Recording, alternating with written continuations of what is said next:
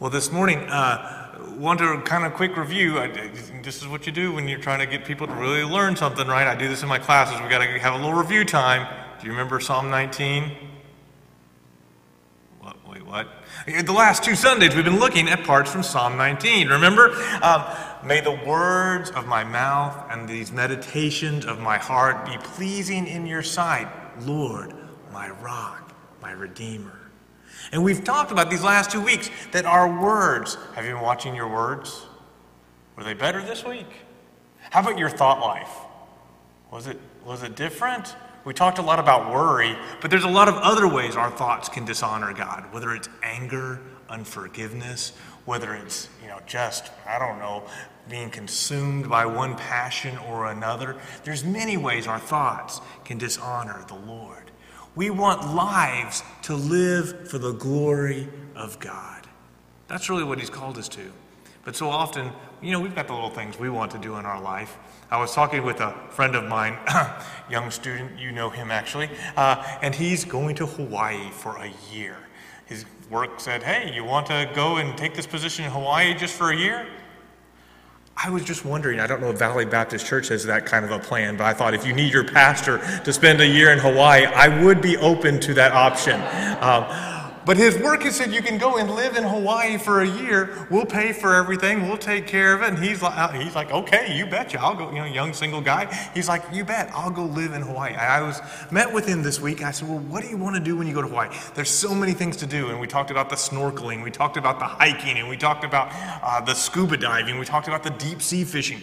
All the different things you could do in Hawaii. His response was skydiving. I want to do skydiving. At least once in my life, I want to jump out of you with just me, the wind, the air, and of course the guy strapped to your back that really knows what he's doing, right? Hopefully that'll get you down to the of those extreme living. I got thinking about that. We see a lot of those extreme whatever, right? Extreme sports where people are that they live in. Um, we see these extra, extreme life, and we kind of, yeah, that's exciting. Second, let's come back to Psalm 19 and look at how it sort of talks about a life that has limits, not this extreme life without limits. Read with me for beginning in verse 7. We heard this already in our call to worship. The law of the Lord is perfect reviving the soul. The statutes of the Lord are trustworthy, making wise the simple. The law of the Lord. The precepts of the Lord, verse 8. The precepts of the Lord are right, giving joy to the heart. And the commands of the Lord are radiant, is perfect, reviving the soul. The statutes of the Lord are trustworthy, making wise the simple. The law of the Lord. The precepts of the Lord, verse 8. The precepts of the Lord are right, giving joy to the heart. And the commands of the Lord are radiant, giving light to the eyes. The fear of the Lord is pure, enduring forever. The decrees of the Lord are firm, and all of them are righteous. These laws, they are more precious than gold, than much pure gold. They're sweeter than honey, even honey from the honeycomb. By them your servant is warned. In keeping them, there is great reward. It's not really coming across as a life without limits, is it? In fact, when we hear this passage from God in Psalm 19, and again, I've been reading a little bit in my own time with the Lord in Psalm 119, they are psalms or hymns to God's Word. They are speaking about glorifying God in His Word, and that God's Word becomes a central idea in our life, that it sets limits, it sets boundaries, it sets the path for what is the good life. It's life with limits. And we want life without limits. You know, jump out the airplane, snowboard off the top of the mountain. We want, but actually, life with limits has benefit. This is a picture from a little mountain road in Peru. Um, it says, if you, if you can read it, it's like uh, curva, curvas peligrosas, right? Dangerous curves, right? It's like, uh, watch out. Uh, when I saw this little sign, I'm like, okay, all right, you know, you know what that means? It means, you know, be careful. There might be a, a real sharp hairpin turn, something like this.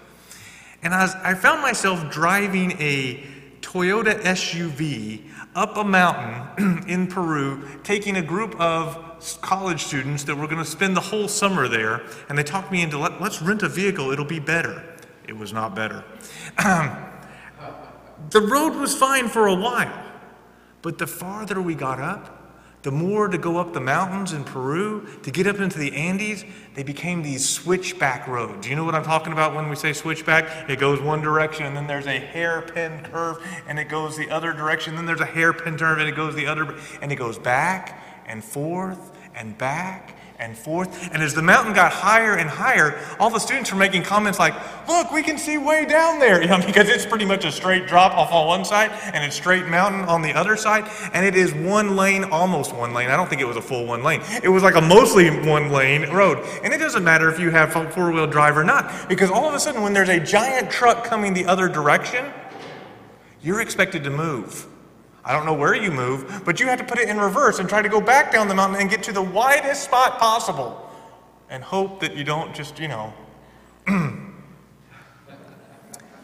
I like guardrails. I've never been thankful before for guardrails. I've never been thankful before for those little rumble strips in the lane where you've got plenty of margin over here for error. There's plenty of room for you to, like, oh yeah, I, got, I drifted in my lane a little bit. Okay, yeah, yeah, there's still plenty of room. We need boundaries. God knows we need boundaries. A secure life, a good life, a fulfilling life is not this life where it's like do whatever you want, whenever you want, however you want. God knows us. He created us. He's called us to a life that has boundaries, that has limits. In fact, what I want you to see this morning is that God's word, God's limits give us a refreshing security a refreshing security. Look again at verse 7. The law is, of the Lord is perfect, refreshing the soul. Did you notice that odd connection? We typically think refreshment is when I'm on vacation and I can do whatever I want, whatever I feel like during the day. But instead, it says, no, no, no, no. God's word brings true refreshment to the soul. The statutes of the Lord are trustworthy, they make wise the simple. God's word actually, by giving us those secure limits, help us feel refreshed, renewed when we're in that right place. We're in that healthy zone. We know this is the right way. I'm walking in the path. I'm within the framework of what God designs. There is a refreshment that comes from that. There is something that it feels secure. There's something that feels good. And I'm not saying that's just for the personality types that are a little more, you know, cautious. But that's really for all of us because there are those dangerous curves in life, there are those unsettling places. Some of those have real life consequences that can be pretty detrimental. Some of those are just in the mundane decisions of life where we're just like, I don't exactly know what to do, but I like to have a plan. I like to have some security. Anybody doing car shopping? Anybody like car shopping? Why do you shake your head? I mean, it's a car. I mean, it's kind of new. They've got new features. They're often very pretty. Nobody likes car shopping. I get a lot of head. Some of you maybe yes, but a lot of us are like, you know, no. Why do we not like car shopping? Well, you know how it goes. You go into the dealership, and all of a sudden it feels like you're stuck there, and you weren't going to buy this, but then suddenly you feel like you bought something you weren't going to buy, and, and then it costs more than you didn't want to. Okay, I'm going to give you some tips here. This is just an aside. This really isn't the sermon, but just in case you're out car shopping, here's Mike's um, three steps to buying a car. Number one, you need to do your research, right? You need to know what's a good car. You need to know the right kind of car that fits you and fits your needs. You need to know the right price range for that car. You need to do your research. There's plenty of information on the internet. Number two, you need to have a plan. You need to know which cars you're going to see, which places you're going to go look for those cars. You're going to need to do your research and then have a plan and stick to your plan. Finally, you need to set your spending limits, right? You need to know how much you're willing to pay and not pay. Anybody feel like this is helpful? Let me go ahead and give you my step four. step is throw out the first three and just go ahead and get talked into whatever the guy talks you into, because that's what's going to happen. We're going to get stuck there. We're going to spend our time. That's what happens to me every time. I like, I have this plan, I have my thoughts, and then it's like, well, we kind of like this one. Okay, we're there. Okay, gosh, how much does it cost? Well, that'll be okay. Well, now, oh, do we add on this? Do we add on that? Oh, good grief and you spent more than you thought. I don't know. That's. I wish I'd stuck to my. I always think. I always have that regret, right? I always think if, if I. I still might like it. I still might like my car, but I always think if I had stuck to my plan, would I have gotten a better deal? Would I've gotten something that, that's more right for me? If I just. There's a refreshment. There's a that comes when we stick to the plan. That's what God's saying about His Word. That instead of living life with sort of this anxiety of, I don't know what's going to happen, or I don't know if I made the right decision, or I don't know if this is good, look at what the Lord says in His Word again, verse 7 The law of the Lord is perfect, it refreshes us. It gives us that security that no, I've made choices that are in accordance with His Word. I've been forgiving where He said to be forgiving. I've obeyed Him and honored my family. I've honored my wife. I've been faithful in the task that He's given me to do. As I've walked in this step and step where God's Word has guided me, there is a refreshment of security of like, this is good and it's refreshing. It makes wise the simple. Instead of just getting talked into whatever the world says we're supposed to do, or whatever the way the world says we're supposed to live, or however we're supposed to keep up with the Joneses, sorry, Joneses, but we keep up with some other people out there, or we're trying to compare ourselves or have the kind of job that somebody else wants for me. No, I want to stay in line with your truth because your glory is what satisfies. Well, not only does it give sort of this refreshing um, security. It also gives, I think the scripture is interesting, this sort of like joyous sense of God leading, His guidance in our lives. Look at verse 8. The precepts of the Lord are right, they give joy to the heart. The commandments of the Lord are radiant, and they give light to the eyes. God's word actually brings us joy as God is lighting the path of our lives, knowing that His direction is secure, that His promises are holding firm, that when He has promised to give us direction, He will. Eh, Big decisions. All right, the car is one, but you know the bigger ones, right? There are bigger decisions sometimes. What career direction are you going to take? What are you going to major in a certain thing in college? Are you going to learn a certain trade? Are you what is that that calling in your life? We're often stressed out about that. How about marriage? That's the biggie, right? Am I making this decision? Who to marry, who to commit my life to? Anybody stressed out about that one? Yeah, that one's stressful. I dated the same young lady for seven years before we got married. I was still a little bit like, is she the right one? You're like, obviously Vicky's the right one. She was perfect for you, and you were lucky to get her. I know you. I know that now. But we get stressed out about those big decisions. I remember my, my roommate from college, we were talking about getting married, and uh, he got married later than the rest of us that were sort of of that friend group. And I remember Bill saying at the uh, rehearsal dinner, he was kind of giving a little word, and Bill said, You know, people always used to say, You'll know when you know, and when you know, you know. And he said, I never knew what they meant to say that you know, you know. But he said, Now that I know, I know that I know, and I know that they knew that they knew. I'm not sure it was the best speech. I gotta be honest. I'm not sure. But it made some sense that there was a confidence that he had that the young lady he was committing his life to was the right person, was the one that was for him, the one that would bless his life and that he would bless hers, and that the commitment that they were making was for a lifetime. Knowing that it's the right decision. You know, I often talk with young students who are considering getting married, and one of the first things I ask them is, well, where is your walk with Jesus right now? Where is your walk with Jesus right now? Because instead of saying, well, let's write a bunch of pros and cons, well, she cooks well and she's very pretty and I really kind of, we have a lot of fun together. Instead of going through this list of pros and the cons, but, you know, you know, I wish her hair was longer or what, I mean, I don't know. You've got these pros and cons over here. Where's your walk with God in making these decisions? If you were walking with Him, if you were walking in His truth, or if you're walking according to His words, you are walking in a way that you want to be with the person who is also seeking to glorify God, is seeking, you're on a common life path, you have a common life purpose, and you have the character that is for that common life commitment. How in the world are you going to make the biggest decisions of your life when you're not walking in the way God has called you to walk. There is a security, um, there is a joy, there is a confidence that comes when we're walking in light of God's word. Listen to what Psalm 119 says Your word is a lamp unto my feet and a light unto my path. When things seem cloudy, when they seem disorienting, when you don't know what you're supposed to do or what decision you're supposed to make, there is a glorious freedom, there is a joyous confidence that comes when we know we're walking in step with God's Word. Does that mean that God gives us direct answers every time for every choice? No, but we can have confidence. I was in a crisis about six years ago. I didn't know what to do. It felt huge. I couldn't sleep. Anybody get that when you got a big decision? 3 and 4 a.m. I mean, I was up. I just couldn't sleep.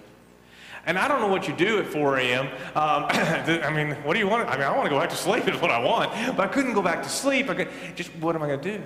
And I would pray, but honestly, sometimes prayer wasn't helping me much, right? Because it was like, Lord, what should I do? Lord, what should I do? Lord, what? And I never got the here's what you should do. That would be great. That'd be perfect. A nice light from heaven. Just show me. Just a. So I just started reading. Just started reading God's word. Just to put it in my. It's the only thing that would calm me down. It was the only thing that would would would sort of like refresh my soul. It was the only thing that just would kind of give me peace for the moment. Now it didn't last. I mean, all throughout the day, I started worrying about it again. I had to go back to God's word. I go, and finally, I made a decision. I was like, I think this is the right one. And I was talking to my wife, and she said it was pretty insightful, really. She's often very insightful. She said, You've been seeking the Lord so much right now. I don't know how you could make a wrong decision.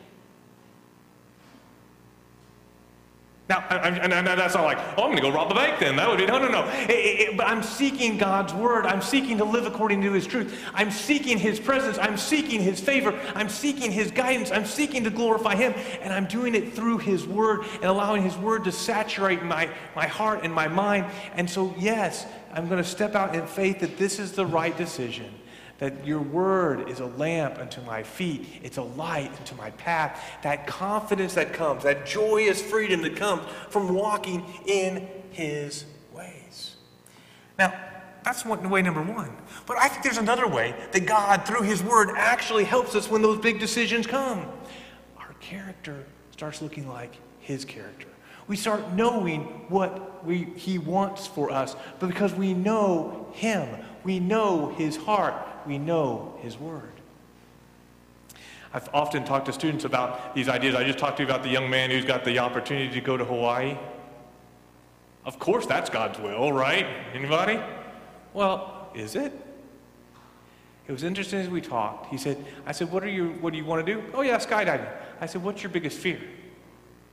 He said, I think what I'm afraid of is being able to still stay connected to God's people and God's and a, and a church and a place that I'm growing and I'm able to serve. My parents have been missionaries in Hawaii and spent a lot of their time over the last six years there. I have some really close friends that do a lot of church and church planning. And so before we even got back uh, from dinner, I've already texted my friends in Hawaii and they're already coming back. Hey, we've got this couple different churches for you, we got places for you to serve. And he's already locking in with some people. God already has designs for us. He's got his will. In fact, Ephesians 2:10 says that you are God's workmanship created in Christ Jesus to do good work which he's laid out in advance for you to do. The problem is when we're disconnected from his word, we don't understand his character, we don't understand his heart. We just start looking for what things look like they're going to benefit us rather than what are the things that God may be calling us to that might be sacrificial, like God is sacrificial or restorative, like God is restorative. I think good boundaries are really helpful, but maybe God is calling me to try to work to restoration. Maybe I want to just be mad and in my anger, but God is calling me to forgiveness. Maybe I want to do something that seems to make my name great, where God is calling me to a place to humble myself, to make His name great and glorious. Maybe God is. Call- when I know God's Word, I know His character. When I know His character, I so typically know His will. Look what it says in Micah 6 8. It's a familiar passage, but it just says, He's shown you already, oh man, what is good and what the Lord requires of you. Act justly, love mercy, walk humbly with God. Are the decisions that I'm making in accordance with His Word? If I'm thinking about my own uh, self aggrandizement, I want to make my own name famous, I want to make my own life easy. God hasn't necessarily called us to an easy life. Did anybody know that? I got that out of a Switchfoot song.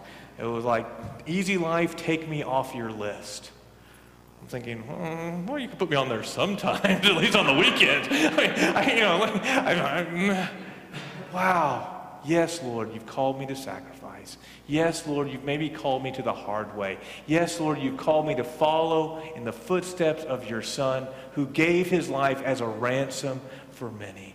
Lord, make me like your son Jesus. Love justice, love mercy, walk humbly with God. Act justly. Maybe not just love justice, but actually do it. Yeah, that makes sense too.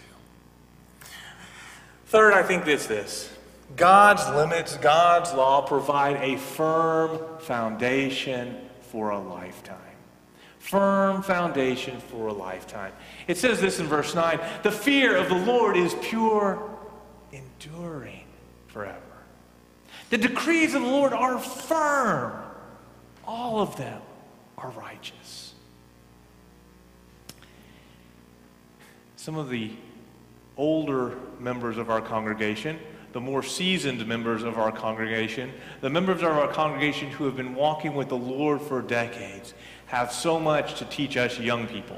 Um, I'm, I'm, I'm still, I'm, us young ones, you know, we're, we're just getting started. About walking with the Lord. Those of you that have been walking with the Lord, can you say with me that the Lord's ways have always been right? That they have, he has always been faithful, and that the paths he has set with, for you have always been good? The Lord is good. What He does is good. Lord, teach us your ways. That's Psalm 119. Lord, you are good and your ways are good. Teach us your ways.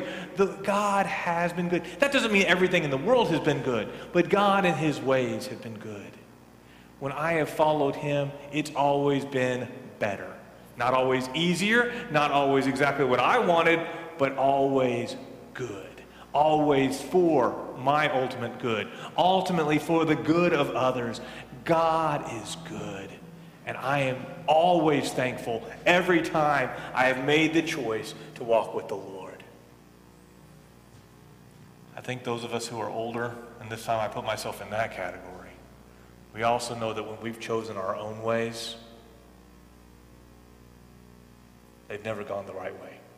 They've never been what has actually yielded what I thought it would yield. Sin has often gotten a hold of our hearts and our minds, and it's held us captive a lot longer than we ever dreamed. And it did more destruction than we ever thought possible. That's what happens when we reject the Lord's ways. It just is. It just is. God's ways are pure, enduring forever. So I'm talking to my young guys here in the crowd. Yeah, this is when I started. It was when I was in middle school, high school, I just began to read a little bit of Scripture every day. Those little stories from Jesus, those words from Him, the stories from the New Testament, the stories from the Bible, and let God begin to shape my character and shape who I was. And whenever I've strayed from that, it's not gone well. You know, Jesus told that story, right? In Matthew chapter 7. He says, Therefore, if anyone hears my words and puts them into practice, they're like a man, a wise man, who built his house on the rock. The rain came down, the streams rose, the winds blew and beat against that house, yet it didn't fall because its foundation was on the rock. We have some people in our congregation right now who are facing difficult days. The rains come, the storms come. That's just here, that's just in this world. And some of those storms are so intense, I don't know how they're handling it, I don't know how I could handle it. And yet I know that God and His ways are true, that He provides a firm foundation, that we can live in the reality of hope because He's got us. His ways hold fast. But listen to what it says those who hear my words and put them in practice. You've got to not only hear them, that means consistently hear them. Not just hear them on Sundays, not just hear them whenever Pastor Mike shares some. That means consistently hear God's word in your life. You need to hear them and do them. Do them. Live out what God has called you to live out. He says the opposite is also true. Look at verse 26 um, of Matthew chapter 7. But everyone who hears these words of mine and does not put them into practice, they're still hearing the words, but not doing, is like a foolish man who built his house on the sand. The rain still came, the streams rose, the winds blew and beat against that house, and it fell with a great crash. We all know that Valley Baptist Church is a moment of going through a revitalization process, of saying, hey, can this place be the place where God is moving? He's already moving, but would He continue to bring transformation in lives? It's not going to be easy. It's going to call for sacrifice. It's not going to be the, the, the, the quick path, but it's got to be the path that's in accordance with God's word. The call today is for you as people of this church, of this congregation, to say, Yes, I'm committed to God and His Word. One, to hear it, and also to do it. To live it out and to daily put it in my life so that I know God and His character. It's a sure foundation. It gives us that confidence. It still gives us joy for a lifetime. But we've got to apply it. So here's where it gets a little, I don't know, a little pointed. How does God's word fit into your life right now? Is it that occasional guilt free read? You know what I'm saying? Like, oh gosh, haven't picked this one up for a while. Let me get the dust off. Let's see, where was I? The occasional guilt, try to guilt relieving kind of. Is it only at church? Is this the only scripture that has entered your life this week? Is it the, I kind of remember how it goes. I, yeah, I remember those stories. There was like, oh, I remember his name. It was like Joseph, you know, and he had that coat of many colors, and then, you know, he had baby Jesus or something. No, no, different Josephs. Uh, I kind of, is it kind of vaguely back there somewhere? Or I think for some of us, we get into this place where it's a disciplined drudgery. Uh, yeah, I didn't get to my Bible reading yet today. I guess I got to hurry up and check that off my list. Where was I? Okay, let's see. Can I do a speed read? Uh, okay. Listen to what the psalmist says. They, your words, verse 10, are more precious than gold, much pure gold. They are sweeter than honey, honey from the honeycomb. By them your servant is warned, and in keeping them there is great reward. Have you looked more at your retirement plans than at God's Word? Are you more interested in how much money that your money has made than in truths from His Word? Are you more interested in some kind of entertainment, whether it's music, whether it's video, whether it's even just like the refreshment of some really great food, than just nourishment Jesus said it this way, right? Man does not live by bread alone, but on every word that comes from the mouth of the Lord. Is it sweet to your soul? And then are you taking warning? Are you following them? Because in that there's great reward. I think that, like, like a lot of things, we acquire a taste from God's word. You taste and see that it is good. You know that it speaks to your heart. But sometimes in that discipline, we actually develop where we need it, where we long for it. Part of it is our attitude going in. If we will take the time, even as very, very young teenagers, if we will take the time, even as seasoned veteran, even if we will take the time as adults to just say, God, I'm making a place for your word because I know you speak and you speak truth and you give that security and you give that joy and you give that guidance. You bring transformation and protection and life that is life. Come to God's word daily. Come to it expectantly. And come to it with a sense of joyous refreshment that God gives. The challenge is that for all of us. We challenged you last week to begin to pray for the church. Would you also pick up his word daily so that God might make us the kind of people that are prepared for the work and the decisions and the steps that He's called us to do. Let's pray together. Father, we thank you for your word. We thank you that it does bring nourishment to our soul. We pray that your word would correct the words of our mouth and the meditations of our hearts so we would be pleasing in your sight. You are our rock, you are our Redeemer. Bring this reality. Let this be a place of your word where we tremble and know and walk in accordance and rejoice in your limits, your laws, your precepts, your revelation that ultimately is about your Son. So we pray this in His name, the name of Jesus. Amen.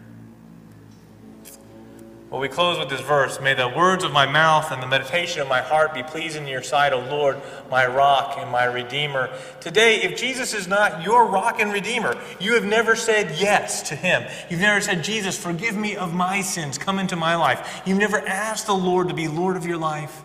Maybe today is your day. Whether you're watching online or whether you're here with us, maybe today is your day. You come. I'll be at the front if you want to receive Jesus as your Savior or talk to me afterwards. But don't wait. If you're at home, maybe you just ask Jesus, come into my life today. Be my Savior. I can't be like I am. Come and change me. You respond as God is calling you.